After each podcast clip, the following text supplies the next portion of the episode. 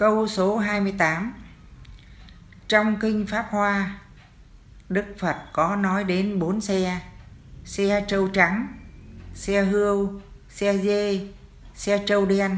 Xin giải thích ý nghĩa của bốn xe này à? Trong Kinh Diệu Pháp Lương Hoa, Đức Phật dạy người tu theo Đạo Phật, thái và biết bằng tri và kiến tánh Phật của người tu. Các con của ông trưởng giả ham mê chơi trong nhà lửa đang bị cháy, không chịu ra ngoài, nên ông trưởng giả có bày ra bốn xe để dụ các con của ông ra ngoài nhà đang cháy để vui chơi với những chiếc xe này. một Xe dê, tượng trưng pháp môn tiểu thừa. hai Xe hưu, tượng trưng pháp môn trung thừa. ba Xe trâu đen, tượng trưng pháp môn đại thừa.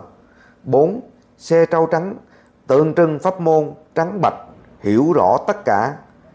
Vạn vật ở trái đất này gọi là Như Lai Thanh Tịnh Thiền. Đến đời tổ thứ hai gọi là Thiền Tông.